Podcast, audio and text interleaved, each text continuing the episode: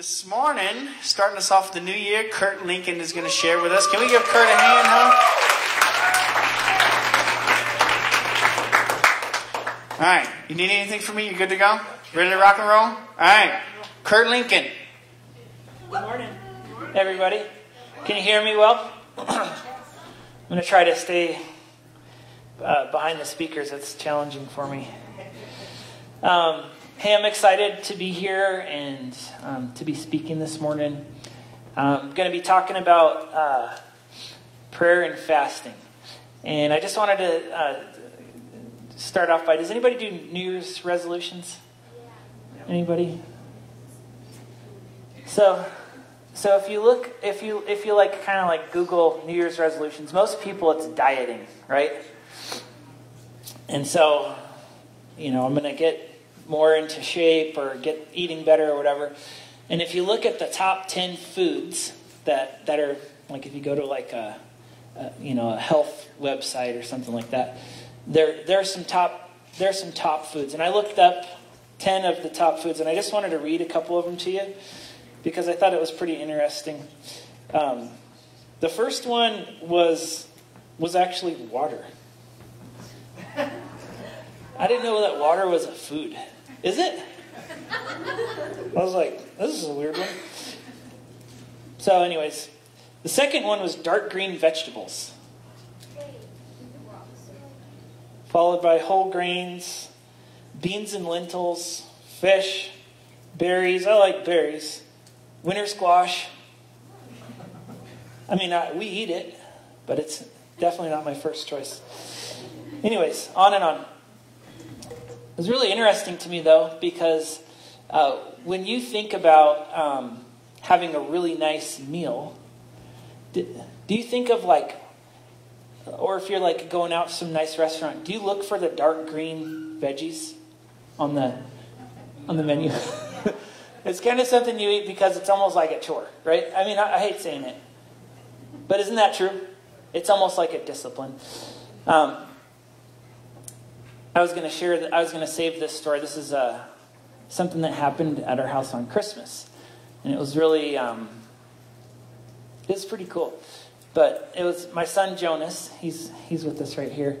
Is that at at the end of opening presents and everything, um, he he had this really interesting comment that kind of caught Hannah and I, and I guess the rest of us, as he says, "You know what's funny is the thing that I was should probably be the least excited about. I'm the most excited about about his presents.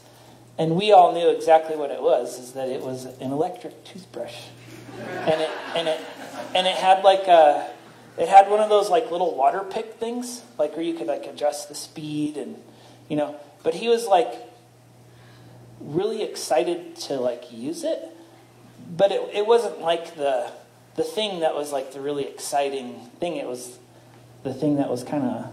But, anyways, um, today what I'm going to be talking about with you is probably one of those things. And if you took a menu of spiritual disciplines and looked at them, and you'd see like prayer, reading your Bible, these are things that, that most people are very familiar with. But on that menu would be fasting. And it's probably just like kale. Okay? It's a superfood. It's really good for you. You should probably like it, and you should probably eat it more often, right? Do you agree? But it's that thing that you least gravitate towards. and it's interesting. Um, I've been kind of studying fasting for years, and um, as a church, we've been doing a, a fast, uh, all church fast in January. Um, kind of traditionally like what Wayne said, but really it's not just a tradition, it's, it's a spiritual discipline. And it's something that is very useful, but it's interesting is that most Christians uh, don't know much about fasting, why you would even do it, how you do it, on and on. And so we're going to look at the spiritual kale of our spiritual formation diet today. You guys ready to jump into the word? Um, so we're going to start in Matthew 17, 14 through 22. If you have your Bibles, feel free to go there. I'm going to be reading out of the NIV.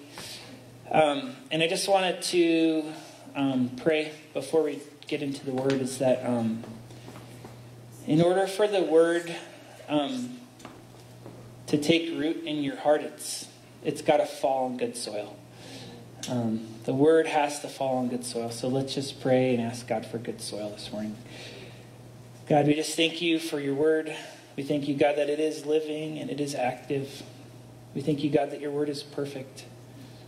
God, we thank you that your word can um, speak to any situation that we would ever have in life. And that, God, you reveal things to us that um, would not otherwise be revealed to us except for through reading your word. And so, Holy Spirit, we just invite you here this morning. Bring our hearts to a place, God, where we can receive what you have for us. Uh, we pray in the name of Jesus. Amen. All right. So, do we have it on the screen? Is it? Oh, thank you. Perfect. Okay. This was this is really interesting. I, I, this total side note, but this is right after the Transfiguration. You guys know that story? It's like it's actually a really interesting story. If you if you have time, and I just want to encourage you, just in your own personal Bible reading time, read Matthew 17 through. But this is right after a very crazy experience that the disciples had with Jesus on the mountaintop. and I don't know if it is right when they got down off the base of the mountain or what, but it literally flows right into this. So that was interesting. When they came to the crowd, a man approached Jesus and knelt before him. Lord, have mercy on my son, he said. He has seizures and is suffering greatly. He often falls into the fire and into the water, and I brought him to your disciples, but they could not heal him. 17. This is really interesting. Could you imagine standing in front of Jesus and begging him to heal your son? Because something that's pretty serious. this is what Jesus says You unbelieving and perverse generation. Ooh. Jesus replied, How long shall I stay with you? How long shall I put up with you? Bring the boy here to me. Verse 18 Jesus rebuked the demon, and it came out of the boy, and he was healed at that moment.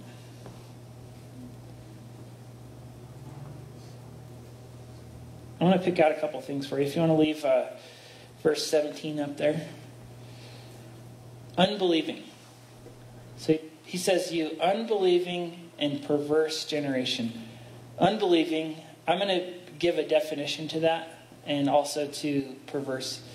So, when, and then we'll reread this. But it, unbelieving, I want to say, um, in this, in this uh, means not connected to God.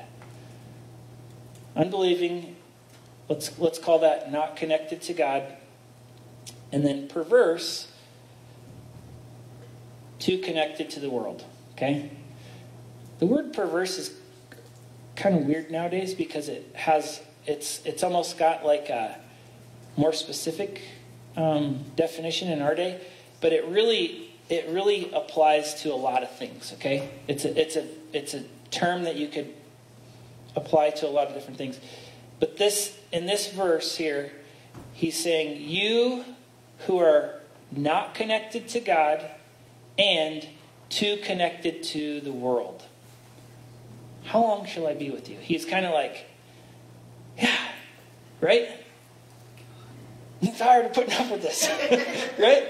I mean, okay, so let's keep that. Um, I want you to keep that uh, with you, and let's. We're going to finish out. Um, the verse, which I actually think I may have. Uh, somehow I got rid of it here. That's okay. I'm just going to read it off the screen. So let's go to, um, let's kind of read on. Then the disciples came to Jesus in private and asked, Why couldn't we drive it out? Right? Let's keep going. And he replied, Because you have so little faith. And so again, here he's kind of circling back to that uh, not connected to God, right? Peace. And I'm going to talk about this in a minute, but because you have so little faith. Truly, I tell you, if you have the faith as small as a mustard seed, you can say to this mountain, Move from here to there, and it will move. Nothing will be impossible for you. Next verse.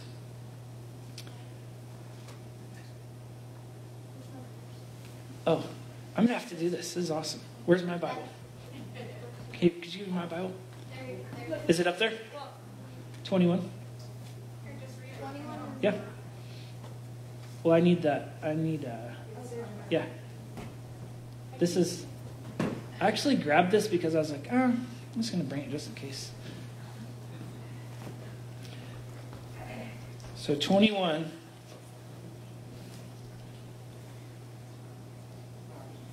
says, in 20, nothing will be impossible for you.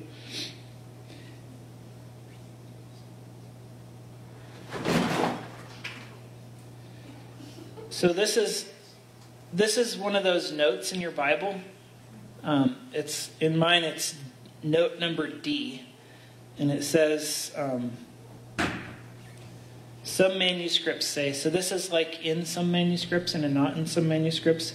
But in verse 21, it says, "But this kind does not go out except by prayer and fasting." Kind of an interesting conclusion. So we look at when we look at the verses, we look at um, the start of it is is you unbelieving and perverse generation, right? It's a he's pointing out an issue or a problem, right? They're saying, "Hey, we have this. We have there's a uh, Jesus, please heal my son. Your disciples can't they, they can't do it." He says, "Bring them to here, all you you unbelieving and perverse generation. Those you're." Uh, not connected to me enough, and you're too connected to the world. And then at the end of this, he kind of sums it up with a uh, there's a problem, and then the solution, and it was prayer and fasting is the solution for unbelieving and too connected, uh, not connected to God enough, and too connected to the world. So, um, so prayer. What does prayer do? for us is it connects us to God, right? So if you're not connected to God enough, prayer is something that connects you to God, okay? Can I just like give a little testimony here is that in my life, the times where I, when I am most connected to God, my faith level is the highest, right? And when I am not spending time with God, or I'm influenced by other things, or other people, or um, situations in life, doubts, fears, you name it, in life, just walking through life, it's there's all kinds of different things that kind of pull your attention away from the Lord. When I'm praying and reading my Bible and I have a lot of spiritual intake, my faith level is higher. So, prayer is going to be the part that we're going to kind of focus on with um, our connection to God in this issue of being unbelieving, okay? In this verse. And then the second thing is, is um, being too connected to the world. The solution for that was just mentioning in verse 21 is fasting. So fasting disconnects us from the world, right? So if you're too connected to the world or, or different things and situations in life that are kind of pulling you um, basically away from being connected to God and into being more connected or concerned about the things of this world, does that make sense? All right.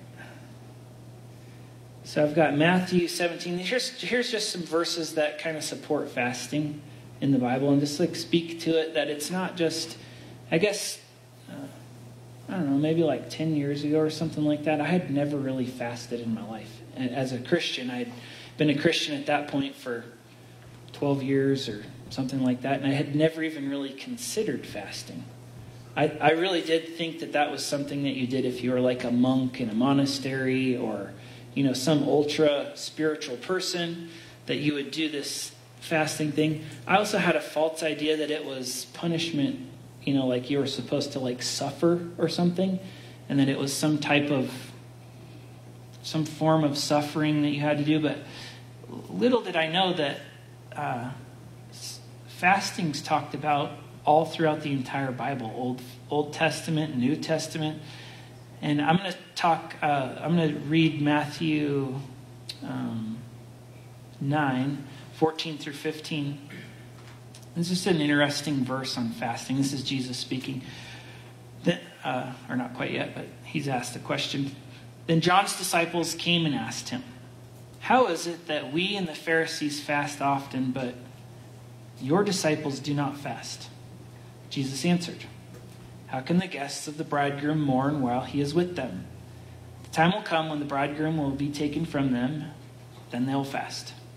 And so Jesus was saying in this is that there's when when I go and I ascend right into heaven, there my my followers are going to fast. That's going to be something. It's not a dismissed practice just because they weren't doing it as much as the other guys right then. He wasn't saying, "Hey, uh, you're not supposed to do this. You don't need to do this." And then let's fast forward in the book of Acts into the early church and just how this is played out later on. Acts 13, 2 through 4. Um, while they were worshiping the Lord and fasting, the Holy Spirit said, Set apart for me Barnabas and Saul for the work for which I have called them. I'm going to pause right there for a second. Um, so this is this is Paul of the Bible. So they, it's refer, he's referred to as Saul in this in this verse, but this is Paul, like the great evangelist, the great apostle, the great um, missionary, right? He, he went through, and this is right before, so this is really interesting. Right before he was sent out to go do all this amazing, groundbreaking work for the kingdom. A vision was given while they were worshiping and fasting. So while they were worshiping the Lord and fasting, the Holy Spirit said, Set apart for me Barnabas and Saul for the work which I have called for them to do. Is that not amazing? Is that is is this not spiritual superfood? Fasting and prayer. And then verse 3. So after they had fasted and prayed, so this was they did another um, fast and pray. So they were fasting and praying. They heard the vision, and then they fasted and prayed about the vision, right? So after they had fasted and prayed, they placed their hands on them and sent them off. And so there was lots of, I just wanted to just uh, bring to light that there was lots of prayer and fasting in the early church. And how it played out is there was amazing um, fruit that happened. Would you not agree? Amazing fruit that happened um, through prayer and fasting. And it's, it's really that. Um, that spiritual discipline that's kind of the the not very exciting one, right? you know? But it has but it can pay out great dividends for us in, in our in our walk with God. And as a community of believers walking with God. Okay. So now I'm just going to do a little teaching on some other stuff, okay? So that we just got, um, uh, we just read the word, and I'm going to kind of do a little bit of practical application with you right now. Um, some of you may know some of these things that I'm gonna, that I'm talking about, but I'm kind of, I'm going to come at it from a viewpoint of maybe you don't. And so, as a as a person, me as a human being, um, and you as human beings, we would we are made up of three parts: um, body, soul, and spirit. Uh, somebody said that you're a triune I've heard this before, triune, but I don't like using that about myself because I think of God as the triune, you know? Father, Son, Holy Spirit, right? So I don't like referring to myself as a triune being, but we are made up of three things body, soul, and spirit.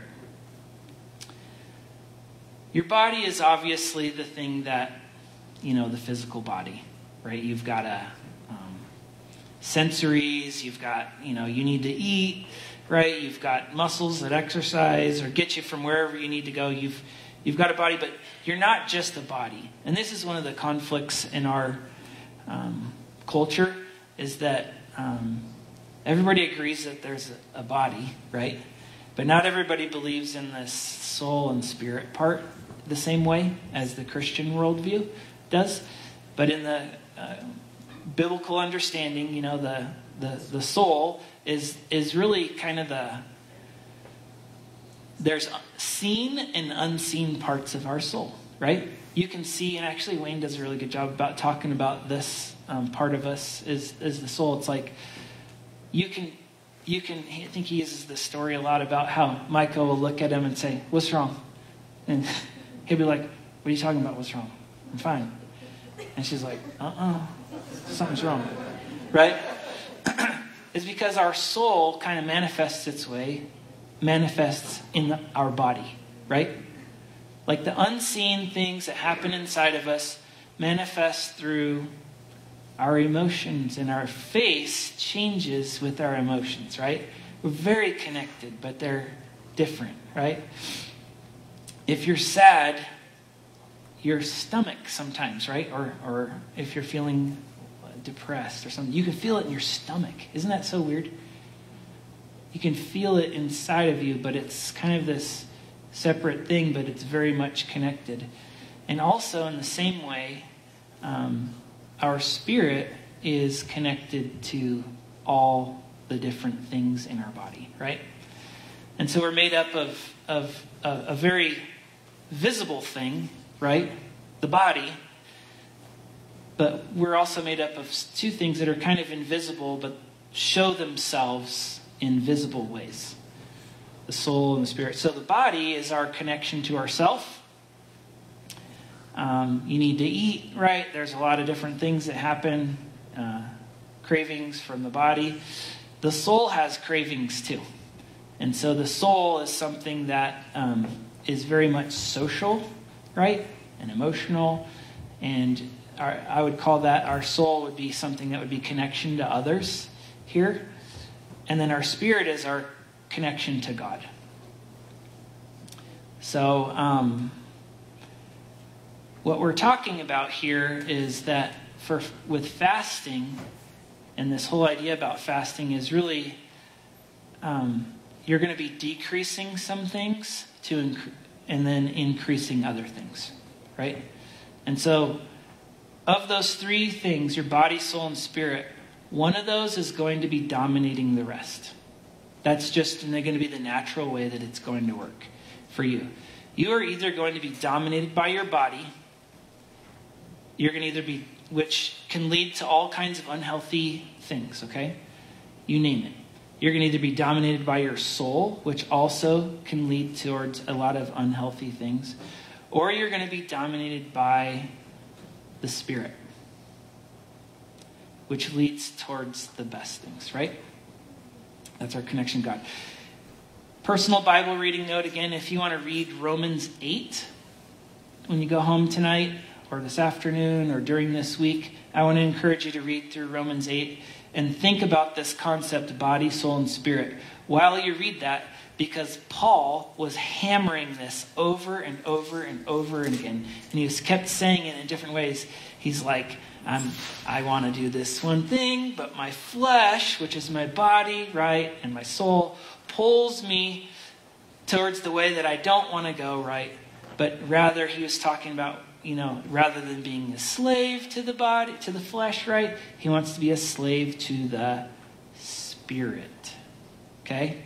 And so he talks a lot about this body, soul, and spirit, and he understands it well.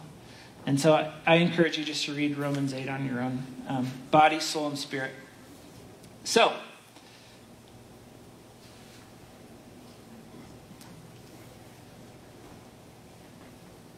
how, how do we do a successful fast, right? So we talked about what is fasting, talked about these different parts of our body, or of, of what make us up, these three things. and now what I want to suggest here to you um, is kind of some steps towards having a successful fast. Um, I wish I had something I could give you all with this, but this is just gonna, you're gonna, if you take notes, great. You know, if you want this information, I can email it to you or something, but or get I can get it to Wayne and he can get it to you. So the first thing um, is I would say is that you you need to set out to make an you need to make an objective. Uh, set an objective, make a plan. Um, Matthew six, uh, Jesus was saying, "Hey, and when when you fast, like, hey, when you fast." So there's kind of a there's kind of like instructions with fasting. Um, you can we we're going to read a little bit of Isaiah 58 um, here in a minute, but the main idea here is, is that you really need to go into it with a plan. Um, it, it's not something that you want to just do on the on a whim, because it involves a lot of um, lifestyle change, and um, so you're going to want to go into it uh, with a plan. Just you know, decide what kind of fast you're going to do, how long you're going to do it for, what the dates are, that kind of stuff. As a church, we've kind of framed in some dates. Um, we really want to invite anybody, everybody into that. If you've never fasted before, if, you, if this is if you just showed up at church today and you're and you walked in here and here this guy is up front talking about something that you're like, what? Um, this is crazy. It, it is crazy, but it's so but it's so worth it. It is so worth it. And I just really want to encourage everybody to just try this out. Um, I want to I want to just read something to you just really quick from this book. Uh, Wayne Wayne gave me this, and I, I read through this, and it was just so good. Um, and this is just kind of like almost like some commentary. And this guy, this is Mark, John Mark Comer. Um, he says here Richard Foster astutely observed, quote, this is like from a book, this is a quote from another book. More than any other discipline, fasting reveals the things that control us. Very few practices have the capacity to humble us, as does fasting. When you begin fasting, it's common to feel sad, even anxious, or just plain hungry. With regular practice, these feelings mostly go away and are replaced by joy, contentment, and a sense of intimacy with God and spiritual power. But it takes a while to wean your soul off its addiction to the Western gods of pleasure, instant gratification, and sensory appetites. The first thing it normally does is reveal where you are still in bondage. So, it's not easy, right? It's, it's not the exciting item on the menu right? But it is the superfood.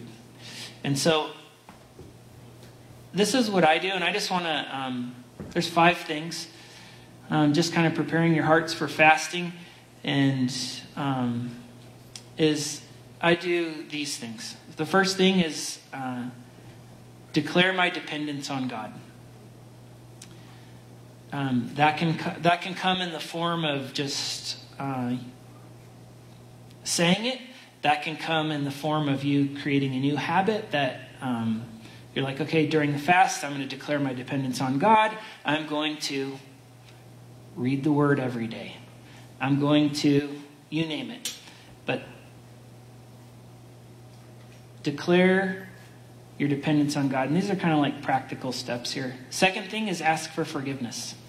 the beginning of your fast, there's probably some things that you've been kind of navigating through. There's probably areas in your life where um, you need to ask for forgiveness uh, from God. Um, there's probably areas in your life where you need to ask for forgiveness from others. But I just want to say, starting out your fast, ask for forgiveness. It's a great place to kind of get grounded. Third thing is focus on the eternal. Um, so much of life, uh, the, the worries and the things that consume us are, are earth focused, right? Um, and so if you can kind of like at the beginning of your fast and while you're fasting is just refocus on the eternal.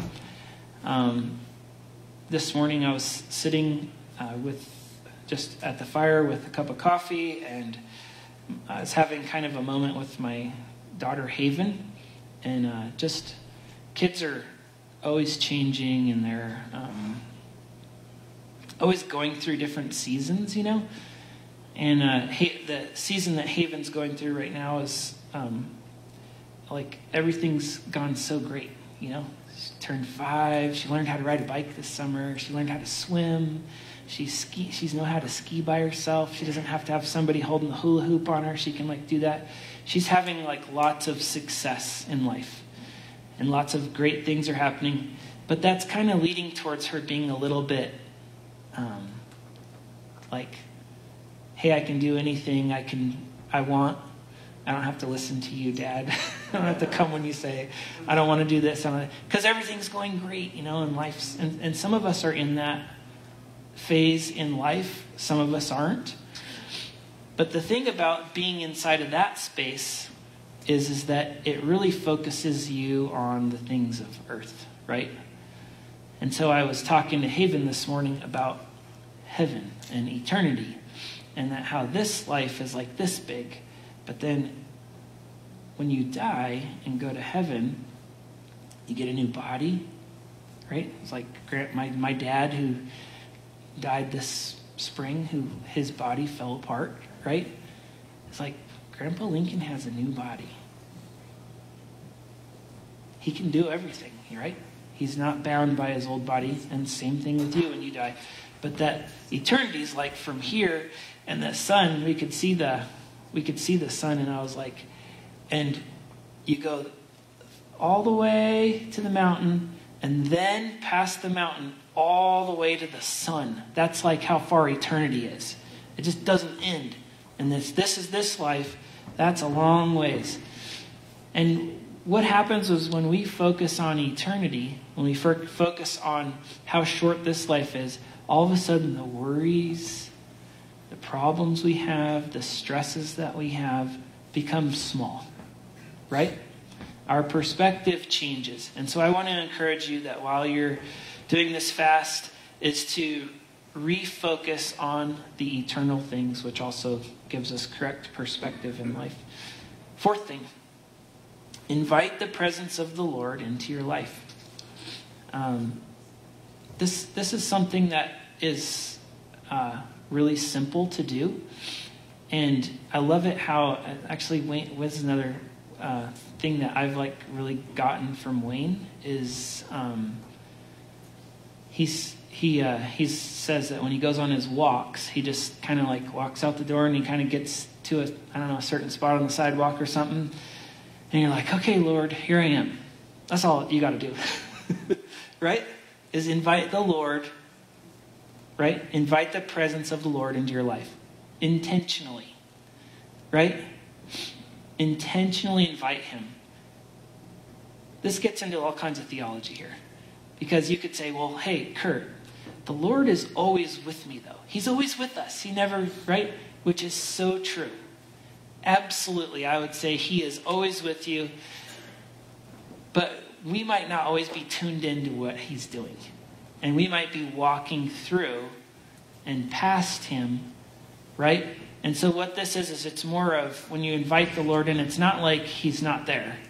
You're just like saying, Lord, I need you, right? I want you. And it's an intentional thing, okay? Fifth thing, this is this is this is going to be the last point, and I've got a little bit of scripture. Um, is believing in God for specific prayer needs. So as you as you're fasting, I just want to say, first thing, declare your dependence on God. Second thing, ask for forgiveness. Third thing, refocus on the eternal. Fourth thing, invite the presence of the Lord into your life. Fifth thing, believe in specific prayer needs. And I'm going to give you, uh, we're going to talk about um, expectancy and expecting results during fasting, okay? Um, we're going to read Isaiah 58. Um, man, and this is another one. Uh, just in your personal re- Bible reading, um, I would encourage you to read Isaiah 58. It's all about fasting, that whole chapter. It's all about fasting. What the good, what to do and what not to do kind of a thing. But I'm just going to um, give you a little piece of it. And he says, there's three thens, and I want you to pay attention to these. I'll, I'll highlight them for you. Um, do we have that one? Yeah, you can put it up, please. Thanks. Then your light will break forth like the dawn, and your healing will qu- quickly appear. Then your righteousness will go before you, and the glory of the Lord will be your rear guard. Then you will call, and the Lord will answer. You will cry out for you will cry out for help, and he will say, Here am I. The three, th- the three thens, the then statements is that your light will break forth like the dawn and healing will quickly appear. And I just want to say that you can expect um, that when you disconnect from the world and connect to God, right? He says, You unbelieving and perverse generation, you who are too connected to the world and not connected to me enough. As you connect to God and disconnect from the world, you can expect healings, broken relationships healed, physical healings happening, emotional brokenness healed. You can expect healings when you do this. Righteousness. Interesting word, but what this is, is I'm going to call it right living. You can expect that you will be getting back on track in life again that you can be living on purpose again, that your, your day will be filled with um, the activities of God, the activities of the kingdom, that you'll be getting back on track, living right. And then the last one is answers. Y'all have any unanswered prayers? Does anybody in here have, have anything that they've been asking for for so long that you're not sure if God even hears you? Maybe even you've given up on asking because it risks your faith, right? Not being answered, right? I want to encourage you to expect answers.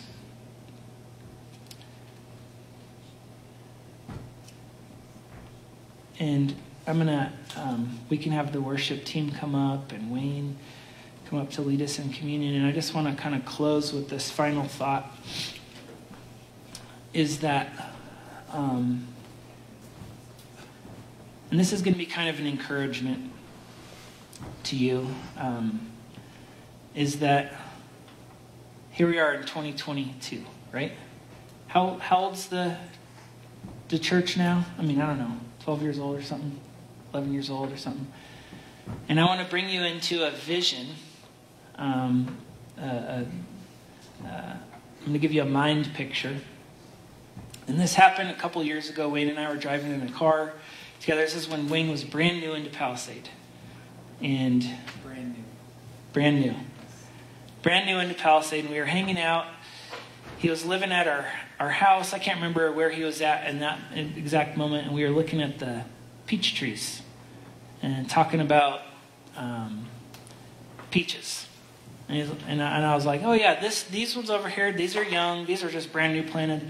Those won't have fruit. I'm talking like I actually know. I don't, I don't have an orchard, but I've just done it, been inside of the orchards for so long, you know. And I'm like, yeah, those ones they don't bear fruit for a while. You have to let it, you know, it's like three years or something like that. And then they, you can start getting a crop out of them.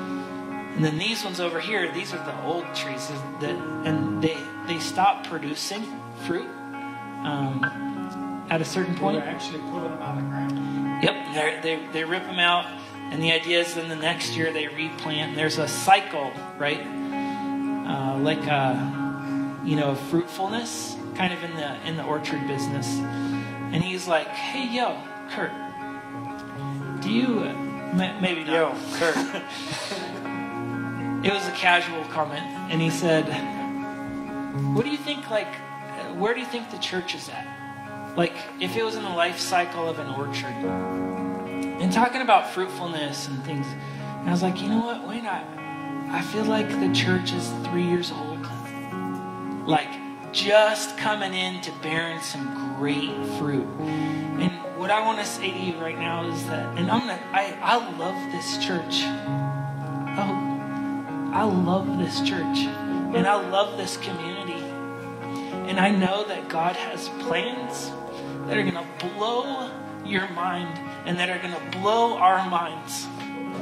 But what He's calling us to is higher ground, though. Every one of us. He's calling us to be in that place where He can be using us in wonderful ways that you couldn't imagine. He wants, he wants you to be healed. He, he wants you to be living right with Him.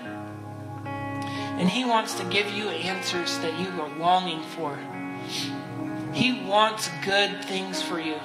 Jeremiah 29, right? For, for the, these are the plans that I know that I have for you, says the Lord.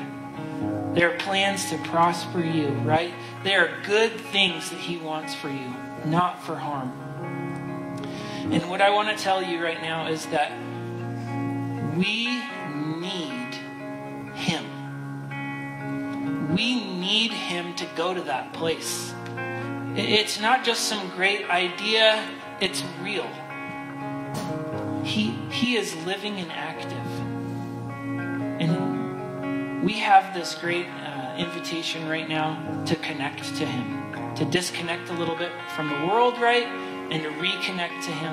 And what I want to invite you into is to 2022 as a strong, healthy, and vibrant church. Walking, walking life more connected to Him and seeing some amazing things happen in our community amongst us. All right?